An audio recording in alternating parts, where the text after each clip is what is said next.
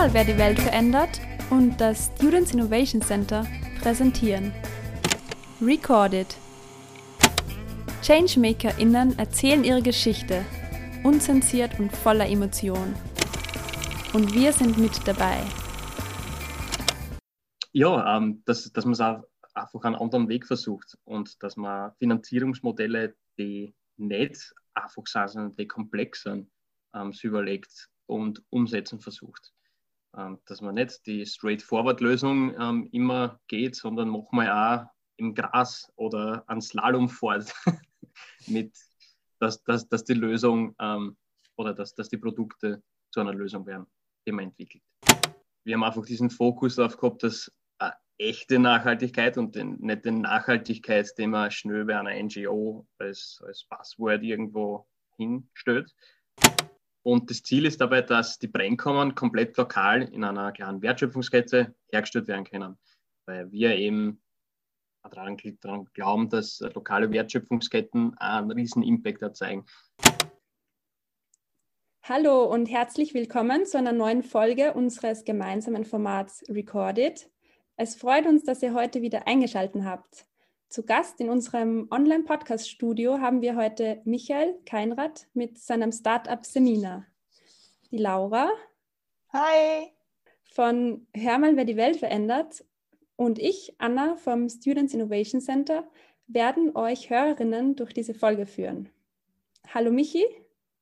Hallo, danke für die Einladung. Ja, gerne. Schön, dass du heute unser Gast bist. Beim Climate Launchpad haben wir uns ja schon persönlich kennengelernt und dort haben wir auch, dort sind wir auch auf euer tolles Startup aufmerksam geworden. In der heutigen Folge bekommt ihr spannende Einblicke in den Startup-Alltag. Michi von Semina wird uns erzählen, wie es von der Idee bis zur Gründung kam und was dann noch so alles dazugehört. Ja, danke Anna und danke dir, Michi, dass du heute mit dabei bist. Und bevor wir überhaupt losstarten, kannst du dich und dein Startup Semina kurz vorstellen? Ja, gern. Also, ähm, grüß euch, ich bin der Keinert Michi, bin einer der Gründer von Semina. Äh, bei Semina ähm, geht alles darum, um Menschen, die es nicht leisten können, ähm, effiziente grüne Technik Technologien einzusetzen, äh, damit zu versorgen. Wir sind zurzeit drei Gründer und wir werden im nächsten Monat gründen. Also sind ganz frisch dabei, ähm, unser Startup, unsere Idee zum Realisieren. Wow. Total spannend, was ihr da für eine Idee gestartet habt. Wie kam es denn überhaupt dazu? Also ähm, einer meiner Mitgründer, der Simon und ich, ähm, wir waren bei einem, einem österreichischen Entwicklungszusammenarbeitsverein und waren da vor Ort in Ostafrika und waren immer wieder mit dem Problem konfrontiert, dass äh, die, die Luft in den Innenräumen, also in den, in den Häusern, extremst verschmutzt wird durchs Kochen. Und wir haben, sie immer gewundert, ähm, es gibt doch so effiziente Technologien, die Biomasse oder andere Energien ähm, fürs Kochen äh, zugänglich und nutzbar machen. Warum, warum wird das nicht genutzt? Und sind halt schnell draufgekommen, dass da enorme Finanzierungsschwierigkeiten gibt.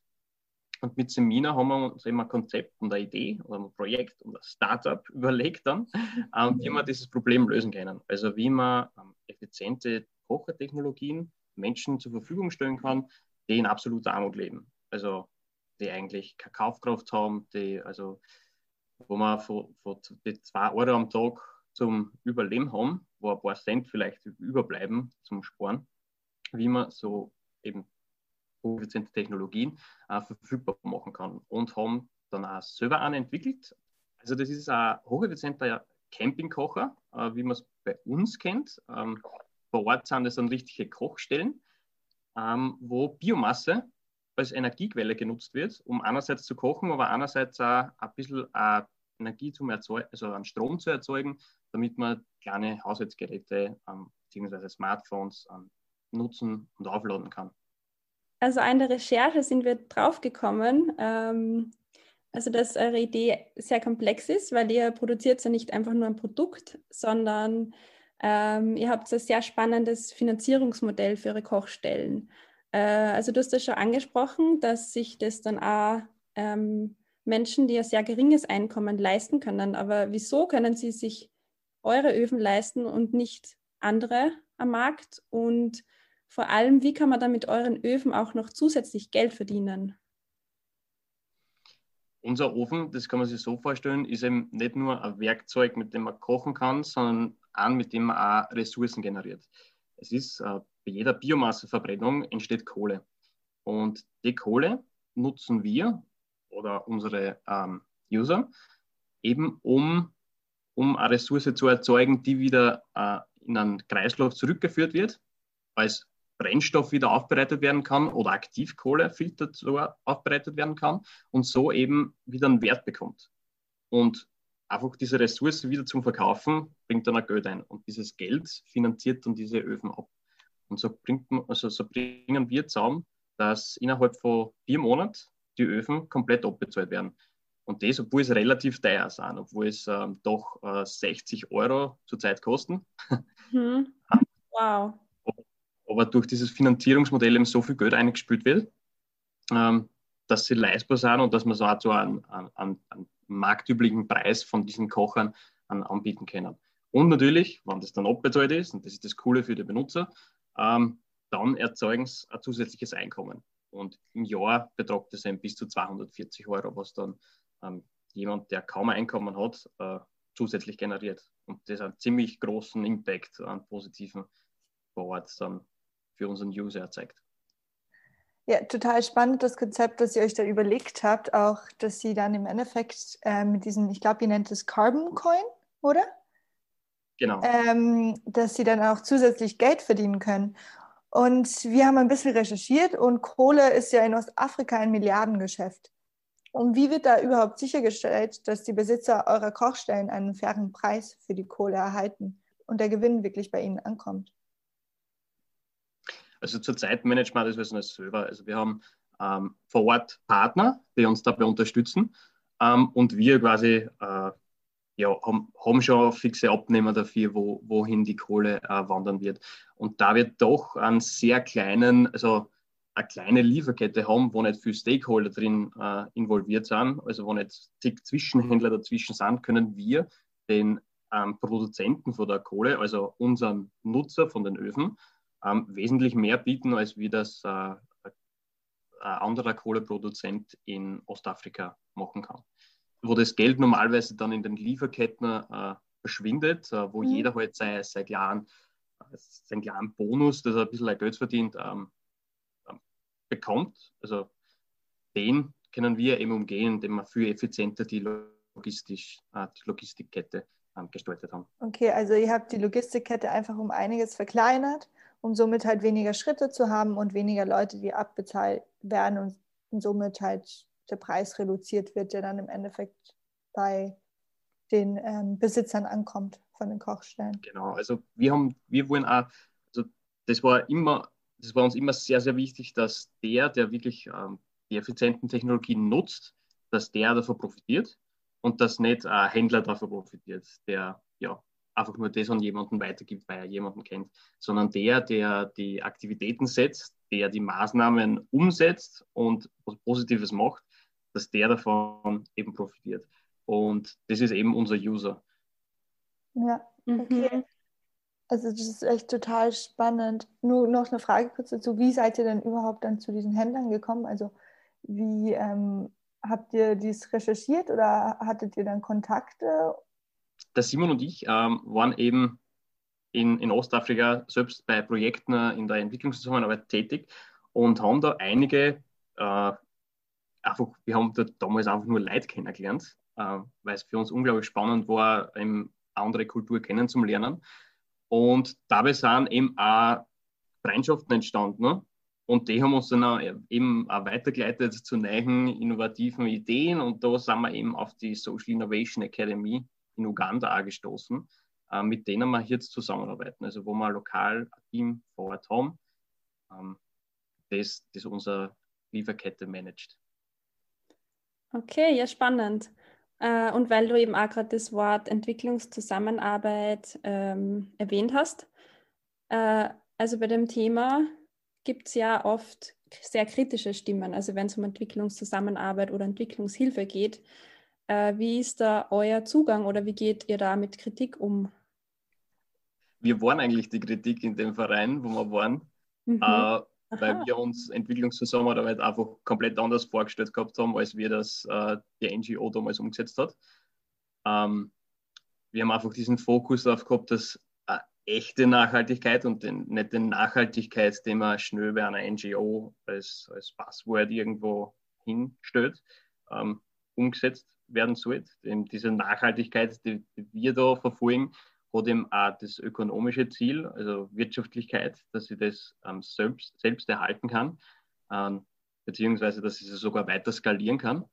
Und das führt uns halt in sehr viel NGO-Projekten, dass sie sich selbst finanzieren können, dass sie unabhängig äh, weiter äh, vorangetrieben werden können. Ähm, und wegen der Kritik ähm, haben wir uns damals, also das war vor, vor fast jetzt zweieinhalb Jahren, ähm, von dem Verein getrennt und haben gesagt, okay, äh, wir ziehen das eigenständig durch und unser Ziel ist es, ein Startup zu gründen. Und jetzt sind wir eben ein paar Wochen davor. Mhm, wow, ja, spannend, wie sich das dann so äh, ergeben hat, dass das erste eben äh, gemeinsam mit der NGO einfach mal das kennengelernt habt und ein Problem identifiziert habt und dann wirklich dazu gekommen seid, selbst was zu gründen. Und im, in einem Video, das im Zuge des Social Impact Awards entstanden ist, da argumentierst du, dass eben durch das Kochen auf offenen Feuerstellen und die verursachte Rauchproduktion mehr Menschen sterben als von Malaria und AIDS zusammen. Und das ist ja euer großen Impact, den ihr leisten wollt, also das zu verhindern. Und wie schafft ihr das? Oder was ist da euer Beitrag zur Lösung des Problems? Es ist äh, unser, unsere Technologie und die Brennkammer, die wir entwickelt haben. Es gibt nämlich zwei Seiten. Und zwar ist es, einerseits steht eben das Problem da, ähm, dass effiziente Technologien es gibt und die Lösungen äh, wären, wären schon da. Und auf der anderen Seite ist eben das, dass der Nutzer, der diese Lösungen braucht, eben sie sich nicht leisten kann. Und wie kann man das, wie, wie, wie kann man das verbinden? Also die Technologie, die gibt es ja an sich schon, aber bei euch ist eben so einzigartig, dass das Finanzierungsmodell, dass sich dann die Leute vor Ort das auch wirklich leisten können, oder? Also da schafft sie auch den, den Mehrwert. Genau. Ähm, also bei uns ist das Einzigartige und wo wir auch zum Impact so beitragen, ähm, dass wir Technologie leistbar machen. Das ist eine Technologie, die eben zur Lösung des Problems beitragen kann, die es aber leider nicht tut, weil es niemand, niemand leisten kann, eben verfügbar machen. Und so mit, zu der, mit der Teil von der Lösung werden und eben den, äh, die, die, die Indoor Air Pollution, die zurzeit äh, drei Milliarden Menschen äh, global betrifft, also die die Lösungen verfügbarer machen können. Mhm. Ich glaube, das ist bei ganz vielen Problemen so, dass eigentlich die technische Lösung ja schon existiert, aber es wird einfach nicht genutzt aus bestimmten gesellschaftlichen, politischen ähm, eben Dynamiken. Ja, genau, das ist einfach nicht verfügbar für die verschiedenen Technologien. Und deshalb ist es ja umso spannender, dass ihr euch dieses Konzept ausgedacht habt, ähm, indem ihr Technologien zugänglich macht für ähm, Leute im globalen Süden. Und da, da ist uns auch aufgefallen, dass ihr ein sehr, sehr spannendes ähm, Working Space Modell aufgebaut habt, wo ihr mobile Working Spaces habt. Werdet ihr diese bauen und an den verschiedenen Standorten aufstellen oder werden diese vor Ort gebaut? Genau, also ähm, das ist, äh, wir sagen dazu Micro-Facility. Ähm, und das Ziel ist dabei, dass die Brennkammern komplett lokal in einer kleinen Wertschöpfungskette hergestellt werden können. Weil wir eben daran, glauben, dass lokale Wertschöpfungsketten einen riesen Impact erzeugen. Nicht nur, ähm, dass einfach lokale äh, Jobs geschaffen werden, sondern auch, dass eine Motivation da ist, diese, diese Technologie ähm, ähm, umzusetzen, zu warten und langfristig ähm, ähm diese Werkstätten betreiben zu können. Ähm, also wir setzen da wirklich ein kleines Small-Scale uh, Business in a Box, sagen wir dazu, uh, mit unseren Partnern vor Ort auf, sodass sie langfristig davon äh, äh, leben können. Und, und dass eben dieses, dieses Know-how, was dahinter steckt, also eine Brennkammer kann nicht jeder einfach produzieren, da braucht es Werkzeug dazu, da braucht es Know-how dazu. Ähm, und äh, dass das vor Ort bleibt, dass das gewartet werden kann und langfristig ähm, auch so bestehen kann. Es ist nicht mehr so, dass, äh, dass eben solche Kocherprojekte, ähm, das ist nichts Neues. Also das hat es in den 1980er, hat es da Rieseninitiativen gegeben, wo um Milliarden Kocher angeschafft worden sind in Indien und einfach verteilt worden sind. Ähm, wo das Riesenproblem dann nach ein, paar, nach ein paar Monaten entstanden ist, dass die einfach kaputt gehen. Einfach. Und dass dann ja, niemand warten kann, weil sich niemand mit, mit der Technologie auskennt. Und da sind wir von Anfang an haben daran gedacht, ähm, wir sollten diese Technologie und diesen äh, Know-how-Transfer im, im, also ganz im Kern unseres Projekts integrieren. Und da sind wir eben auf die Micro-Facilities rausgekommen. Also das kann man sich vorstellen, das ist ein, ein 20-Fuß-Container. Da sind alle Maschinen drinnen, äh, die manuell betätigt werden können. Also äh, braucht man nicht einmal einen Strom dazu, um die Brennkammern herzustellen. Und wir haben eben da so ein Step-by-Step Step und auch so ein kleines so ein Gamification-Modell äh, mit drinnen, wo man anfängt, eben durch diese ähm, also händisch angetriebenen Maschinen Einkommen herzustellen. Und wenn das gut funktioniert, dass wir unsere lokalen Partner unterstützen, bis dorthin, dass die Produktivität gesteigert werden kann, dass mit Elektrizität die Maschinen ähm, äh, angetrieben werden und dass man halt so langsam und aber sicher skalieren kann sodass man mehr Leid erreicht, sodass man mehr Leid vor Ort ein, einstellen kann. Und eben mehr Öfen produzieren kann. Ja, total spannend. Auf jeden Fall ein Projekt, das sehr zukunftsorientiert ist und nachhaltig, weil ihr da für, für alle Probleme sozusagen eine Lösung habt ähm, und ihr somit erreichen könnt, dass euer Projekt auch langjährig verwendet wird von den verschiedenen Besitzern. Mhm. Ja, da merkt man, wie, also da habe ich jetzt auch mitbekommen, wie viele Dinge man da eigentlich mitbedenken muss. Also wenn man da so ein äh, Produkt entwickelt und ein Startup gründet. Und ähm, aber nicht nur über das Produkt da muss man sich Gedanken machen. Also es gehören ja noch ganz viele andere Facetten zur Startup-Gründung dazu. Äh, deshalb würde ich jetzt auch gerne mal nun eher auf darauf zu sprechen kommen. Ähm, und wann hast du oder habt ihr eigentlich entschieden, aus der Idee dann wirklich ein Startup zu machen? Also begonnen hat es ähm, als mit dem Social Impact Award. Ähm, wir waren damals eben noch bei der NGO und äh, waren da beim Social Impact Award und ich bin halt damals, kann man eigentlich sagen, in einer Blase festgesteckt. Ich habe auf der Montan-Universität äh, studiert. Äh, die ziemlich, also wo es eigentlich nur Technik gegeben hat und sonst nichts. Und diese Technik verkauft man und jeder, der es nicht leisten kann, ja, der muss ja halt auf eine Alternative zurückgreifen.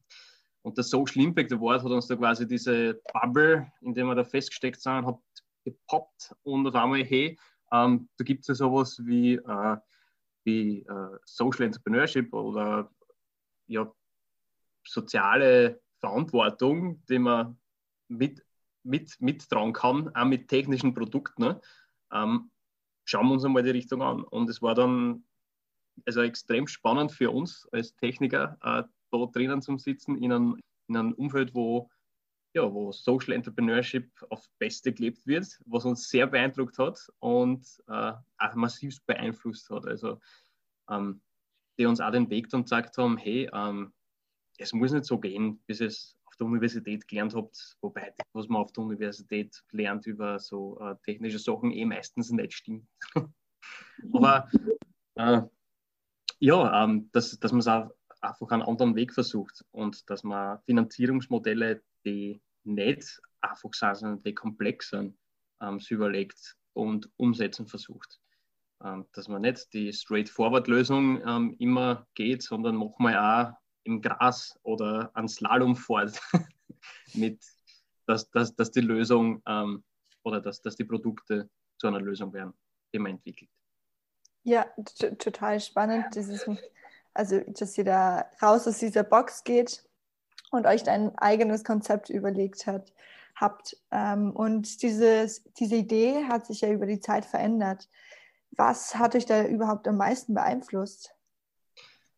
Es war das Prototyping und das Testing dann. Also wir haben im Februar äh, 2019 ähm, haben wir unsere ersten Holzsparöfen damals noch ähm, vor Ort in Kenia, in Uganda und in Tansania, jeweils mit lokalen ähm, Craftsmen, also mit so lokalen kleinen Werkstättenbetreibern ähm, baut und versucht eben die, die, die Öfen zu verkaufen und schauen, wie sich das, wie sich das verhält, was, äh, wie, wie das Feedback, also wenn so ein Ofen ähm, ca. 20 Euro kostet, ähm, ob das leistbar ist, also und dass es auch wirtschaftlich Sinn macht für die lokalen Werk Werkstättenbetreiber, dass das, dass das aufbaut, also dass das langfristig erhalten werden kann. Also dass der, dass der Werkstättenbetreiber eben die Öfen ein bisschen mit, ein, mit einer kleinen Marsch verkaufen kann, sodass das eine Arbeiter zahlen kann, sodass die weitere Öfen produzieren können. Ähm, sind dabei aber dann auf, auf diese, diese Finanzierungsgrenze gestoßen, ähm, die eben diese 20 Euro sind. Also für jemanden, der für jemanden, der in diesen Communities lebt, ist es einfach ein unglaubliches Problem gewesen, 20 Euro aufzustellen und das für einen Kocher auszugeben, auch wenn der täglich im Gebrauch ist.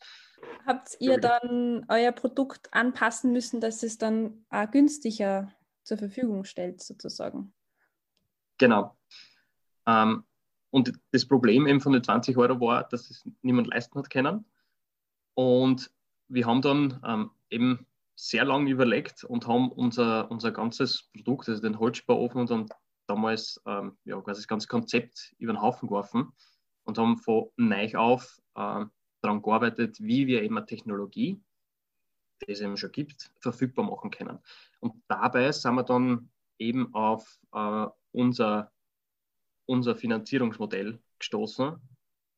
Und ja, wir haben dann, ähm, ähm, wir sagen dazu, ähm, also unsere Prozess Control Units, die jeder Ofen hat, entwickelt, die eben diesen, dieses, äh, diese, diese Steuerung von den Öfen übernehmen, dass einerseits die, die Kohle überbleibt, aber andererseits, dass dieser Impact äh, messbar wird. Also wir messen da äh, mit Sensoren, ähm, wie viel CO2-Emissionen das entstehen und können von, von da im Druck schließen, wie viel Kohle das entsteht, wie viel Brennstoff das benutzt worden ist, sogar was für ein Brennstoff das benutzt worden ist.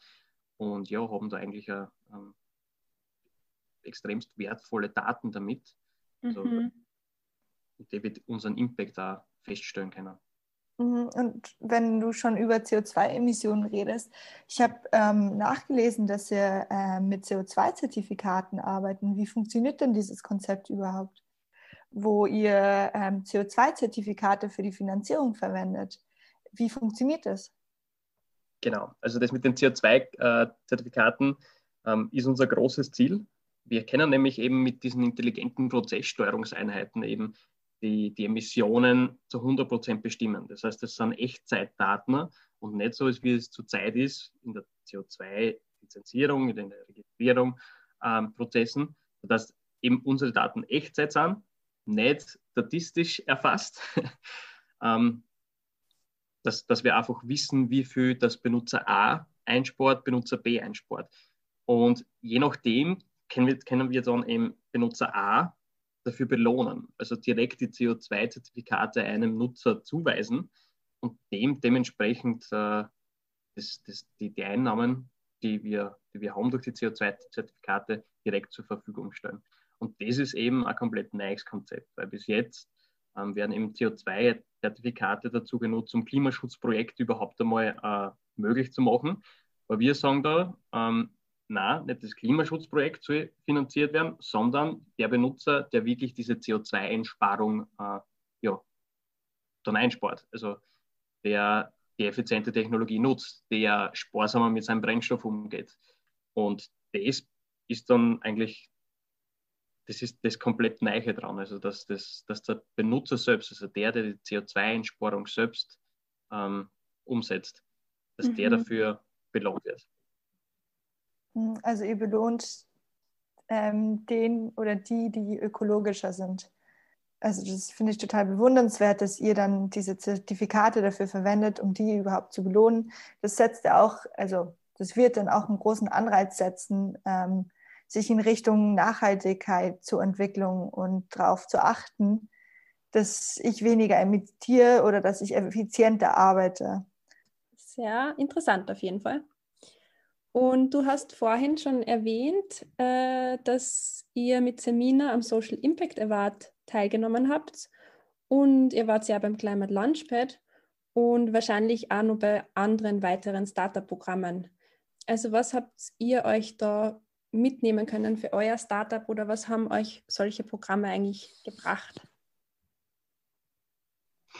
Also es waren, bei den Programmen war jedes extrem, weil wir unser eigenes Ziel dahinter verfolgt. Das war beim Social Impact Award einfach, also das haben wir erst im Nachhinein eigentlich draufgekommen, ähm, einfach diese, diese Bubble, die wir feststecken, unseren, unseren Horizont erweitern und sich einmal anschauen, hey, es, es muss nicht alles technisch und nicht alles ja, immer wirtschaftlich sein, ähm, sondern es kann auch diese soziale Komponente auch mit vereinen.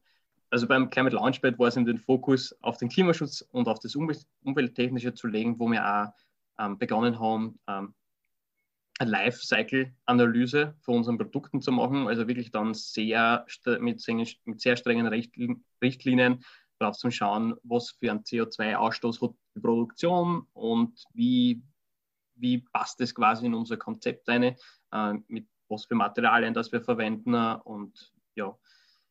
Es war dann ähm, nach dem Climate Launchpad sind wir dann zum Init-Programm kommen, was, äh, das ist eben auch ein Inkubator in Wien. Und da war dann der Fokus auf wirklich diese Ideen, was wir also beim Social Impact Award und beim Climate Launchpad entwickelt haben, das wirklich in die Realität umzusetzen. Also da war sehr die, die große Vision ist gestanden, aber wie, wie setzt man das um?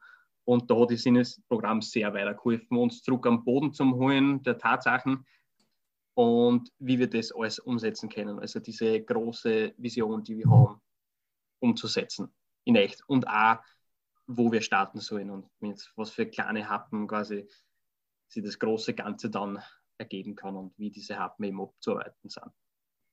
Also das aktuellste ist der Dyson Award, wo wir einen zweiten Platz gemacht haben in Österreich. Um, ähm, und das war sehr cool, weil wir da als allererste Mal auf einer, ja, sagen, auf einer doch sehr internationalen Bühne gestanden sind, wo unser Produkt das allererste Mal präsentiert worden ist und wo wir ein sehr, sehr cooles Feedback gekriegt haben. Und auch eins, das uns zu, also nicht nur, dass unsere Technologie in, in Subsahara-Ländern und in, und in Ostafrika äh, interessant ist, sondern dass der auch in, in Österreich eine coole Anwendungsmöglichkeit hat. Und an der mhm. arbeiten wir. So für Outdoor, für Camping oder wie? Oder wo in Österreich? Genau, also äh, im Outdoor-Bereich. Äh, mit darf leider noch nicht viel darüber verraten, aber wenn es äh, euch interessiert, also auf unseren, auf unseren Channels, auf Facebook ähm, oder per E-Mails, Newsletter, könnt ihr euch auch eintragen. ähm, ähm, halten wir euch am Laufenden darüber. Okay, da würde ich gern auf jeden Fall mehr dann drüber erfahren, wenn es soweit ist. Ja, total gerne. Und ähm, wenn wir schon über diese ganzen Startup-Programme reden, würdest du solche Programme weiterempfehlen für Menschen, die selbst etwas gründen oder zu, umsetzen wollen? Es kommt immer darauf an.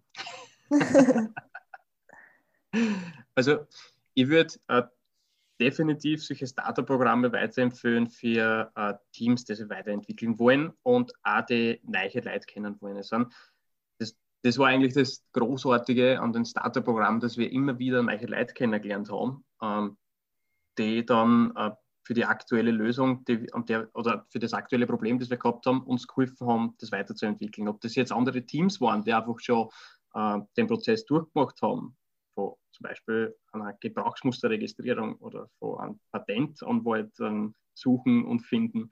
Ähm, da kennen andere Teams, die das schon gemacht haben, extremst hilfreich sein, die dann einfach sagen, hey, ruft es dort an, meldet sich bei denen ähm, mit denen hat das super easy funktioniert oder die echt dann äh, ja, äh, ein paar Dokumente äh, zeigen, wie, wie so eine, eine Gebrauchsmusterregistrierung ablaufen kann.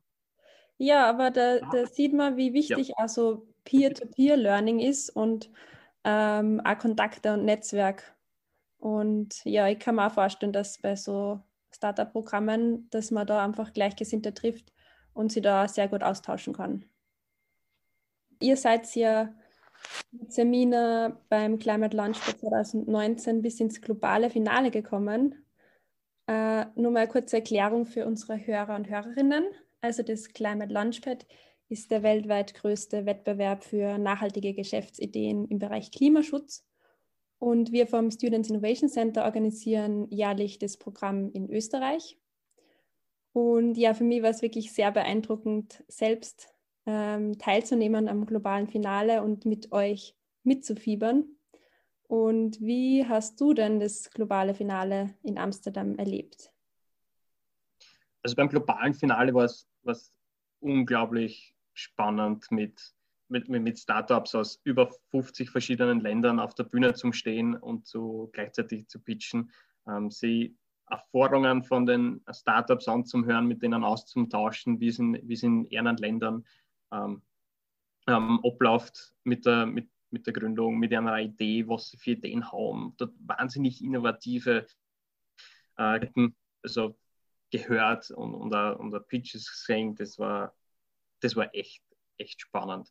Und auch natürlich äh, der, der, der, Zeitplan, den wir da gehabt haben, es war unglaublich stressig vor Ort. Also, was ich mir erinnern kann, haben wir eben von bis zwei in der Früh war der, der erste Tag und am, am zweiten Tag, ähm, wo wir jeden Tag gepitcht haben, sind wir dann um sechs in der Früh, haben wir wieder aufmessen und, und die Veranstaltung fahren und, und wieder von Eichel starten. Es war unglaublich spannend, unglaublich, unglaublich stressig, aber das war urcool auch im, im Nachhinein, wenn man daran denkt, äh, ja, wie effizient eigentlich so ein Tag gestaltet werden kann.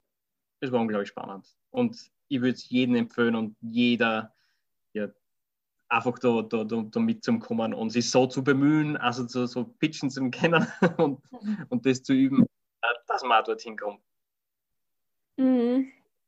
Und was mich auch so beeindruckt hat, irgendwie zu sehen, so, so viele Menschen aus der ganzen Welt versuchen wirklich eine Lösung für die Klimakrise irgendwie zu entwerfen und so ganz viele verschiedene Ansätze, aber alle verfolgen irgendwie das gleiche Ziel und wollen einfach was gegen die Klimakrise machen. Also das hat mich schon auch sehr bewegt. Das hört sich total spannend an. Also ich muss gleich sagen, da bin ich glatt ein bisschen neidisch, dass ich nicht mit dabei sein konnte. Und die Anna hat mir erzählt, dass sie dort ähm, deine zwei Teamkollegen und Kolleginnen kennengelernt hat. Aber wer ist jetzt aller Teil des Startups und wie ist das Team überhaupt entstanden? Also äh, noch ein Teil davon ist die Larissa. Ähm, und das, das Team ist entst, äh, entstanden, indem der, der Simon und ich haben miteinander äh, studiert auf der Montanuniversität, waren dann gemeinsam eben bei, bei der österreichischen NGO. Und die Lara ist meine Freundin, also hat uns quasi immer bei den, bei den Kleinigkeiten äh, unterstützt und bei, bei allem geholfen. Also die Lara so kennengelernt.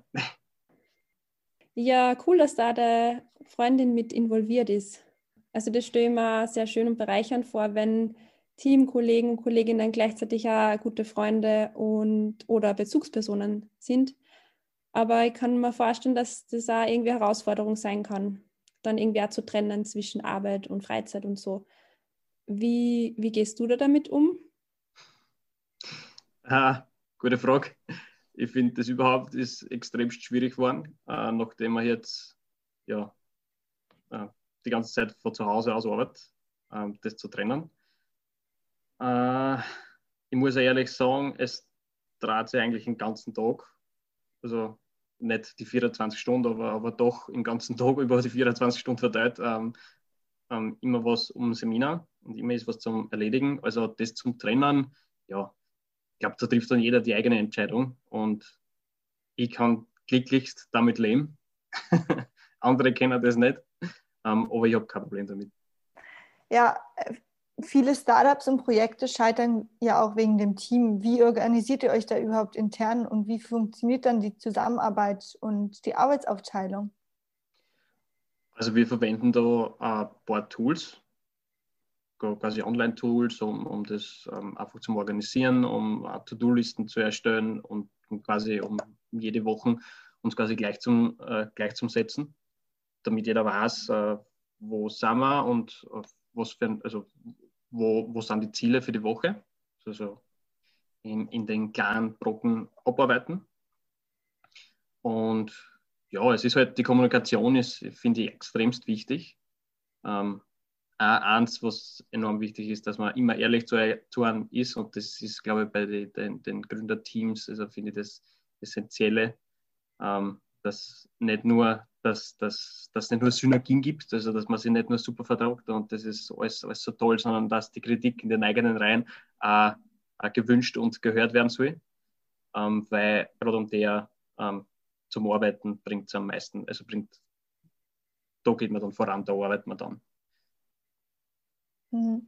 Das stimmt auf jeden Fall. Und das ist sicher auch, also diese ganzen Tools und die Ehrlichkeit, die ihr da verwendet, ist sicher auch ein großer Teil für eure Motivation. Und wir alle kennen es ja, die erfolgreiche Umsetzung von einem Startup kann ja langwierig sein und teilweise ja auch sehr frustrierend. Was war bisher eure größte Herausforderung?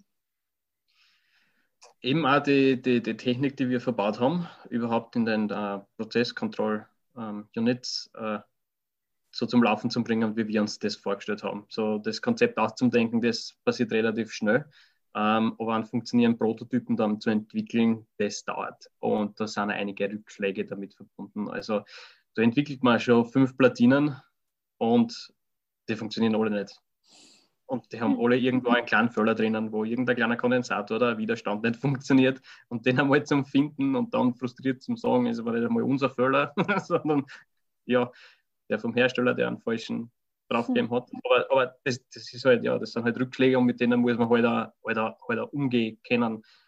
Ähm, also es hat auch von Anfang an, also wenn ich zurückdenke, ähm, was wir 2019 ähm, für ein Projekt umsetzen wollten, wo wir jetzt sind, das ist eigentlich es, es sind zwar so die, die Kernkomponenten, die gibt es schon noch, aber wie wir das umsetzen wollten und was wir umsetzen wollten, hat sich wahnsinnig viel geändert. Also ist ja, glaube ich, dass der Prozess einfach dieses, äh, dieses, schnelle, dieses schnelle Adaptieren von, von einer Änderung, von einer anderen Innovation oder ein, Problem, das auf einmal aufpoppt, auf das man nicht ähm, geachtet hat oder das einfach noch nicht da war am Anfang, ähm, das dann lösen zu können. Also ich glaube, dass da viele mit dem sie identifizieren können, die selbst in der Startup-Gründung sind, weil einfach da sehr viel ungewiss ist und man einfach sich sehr viel anpassen muss dann an die Bedingungen. Und ich kann mir auch vorstellen, dass man da in der Frühphase eines Startups auch manchmal privat zurücksteckt, vielleicht auch finanziell. Dann würde mich interessieren, hast du dir da eigentlich schon mal gedacht, so, warum mache ich eigentlich keinen normalen Job? also wo du einfach in einem angestellten Verhältnis bist und einen fixen Stundenlohn bekommst? Das sind da die Momente, wo die Platinen nicht funktionieren und sind wir wahnsinnig ärgert, äh, warum, warum, warum macht man das? Äh, man könnte ja einfach seinen, einen, einen anderen Job annehmen, aber ja, es ist dann, dann irgendwo die Sturheit, irgendwo der Stolz und man sagt, jetzt sind wir so weit gekommen, jetzt auf zum Herrn, das, das, das war die falsche Entscheidung. Aber ich glaube, es ist nicht die falsche Entscheidung, an der Vision festzuhalten und die umsetzen zu wollen. Das stimmt mhm. auf jeden Fall. Es ist total bewundernswert, dass ihr in diesen zwei Jahren, wo ihr auch so viele verschiedene Probleme habt, hattet, immer durchgehalten habt und das jetzt fast umsetzen werdet. Ähm, und soweit ich verstanden habe, habt ihr jetzt noch kein Produkt verkauft. Also eure Gründung ist ja ziemlich bald. Ähm, wie sieht es dann überhaupt finanziell aus? Wie könnt ihr euer Startup finanzieren? Also wir waren ähm, auch beim ABS First Programm. Das ist auch ein Inkubator vom Austrian Wirtschaftsservice, äh, wo wir eine kleine Förderung bekommen haben. Und auch durch ein paar andere Awards, die wir bekommen haben, auch der Magenta Toon Award, ähm, wo wir ja quasi diese, diese Anfangsfinanzierung, äh, was wir braucht haben, um die Prototypen zu entwickeln, ähm, ja, haben wir damit finanzieren können. Das ist natürlich ähm, jeder von uns, jeder von den Gründern ähm, hat ja noch nie äh, Geld bekommen für, für das, was wir machen, für die Zeit, was wir investiert haben. Das, das ist halt so, das ist als Gründer so. Ähm, muss man sich auch bewusst sein.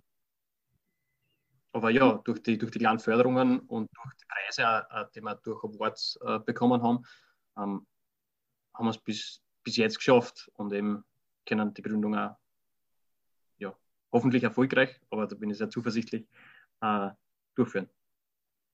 Mhm. Ja, das ist auch gut, dass du das so offen ansprichst, dass am Anfang ähm, ja auch die Finanzierung eine große Frage ist. Und was motiviert dich am meisten, euer Startup weiterzuentwickeln und dran zu bleiben? Das ist eh, also das ist die Vision. Also wir sind alle von dieser Vision getrieben, einfach, dass wir einen riesen Impact und eine richtig gute Lösung für fast drei Milliarden Menschen, Menschen haben. Und die zum Erreichen, das war halt schon, ein, das ist schon ein, ein Riesenziel. Ähm, aber da nur einen kleinen Beitrag einmal am Anfang dazu beizutragen, das reicht schon aus, um, ja, um, damit ich das mache, was ich mache. Ja, auf jeden Fall. Also stellt euch mal vor, ihr könntet wirklich diese drei Milliarden Menschen erreichen, auch wenn ihr nur äh, eine Million Menschen erreicht. Allein daran würdet ihr schon einen riesen Impact ähm, erreichen. Und, und deshalb auch die Frage an euch, wie stellst du die Zukunft vor? Also welchen positiven Impact wollt ihr mit eurem Startup in den nächsten fünf bis zehn Jahren schaffen? Also wir wollen definitiv äh, in Uganda, Tansania und Kenia präsent sein, ähm, dort die, lokalen Partner haben und ja, tausende Leute mit unserer Technologie erreichen und auch mit unserem Finanzierungskonzept. Ähm, das ist das auch, was uns antreibt, einfach, dass, äh, dass die Menschen vor Ort, die, die, die unsere Produkte nutzen, äh, wahnsinnig, also einen richtigen Lebenswandel damit durchführen können, indem das Geld dann einfach zur Verfügung steht, indem damit dann ja, Probleme, die sich aus finanziellen Schwierigkeiten ergeben, mit, mit unserem Produkt gelöst werden können. Ja, äh, wir haben auch gerade so viel spannende Informationen über euer Projekt und euer Startup gehört. Wie können unsere Hörer und Hörerinnen dich und euer Startup am besten unterstützen? Also ähm, falls, falls ihr mehr Infos dazu haben wollt, ihr könnt euch gerne bei uns melden. Äh, wir sind auf Facebook unter Semina-Energy ähm, oder unser, auf unserer Website, das wäre semina-energy.com. Ähm, könnt ihr euch zu unserem Newsletter eintragen oder ihr schreibt uns einfach direkt an und quatscht einmal mit mir oder mit Simon oder mit der Lara. Also gerne, meldet euch.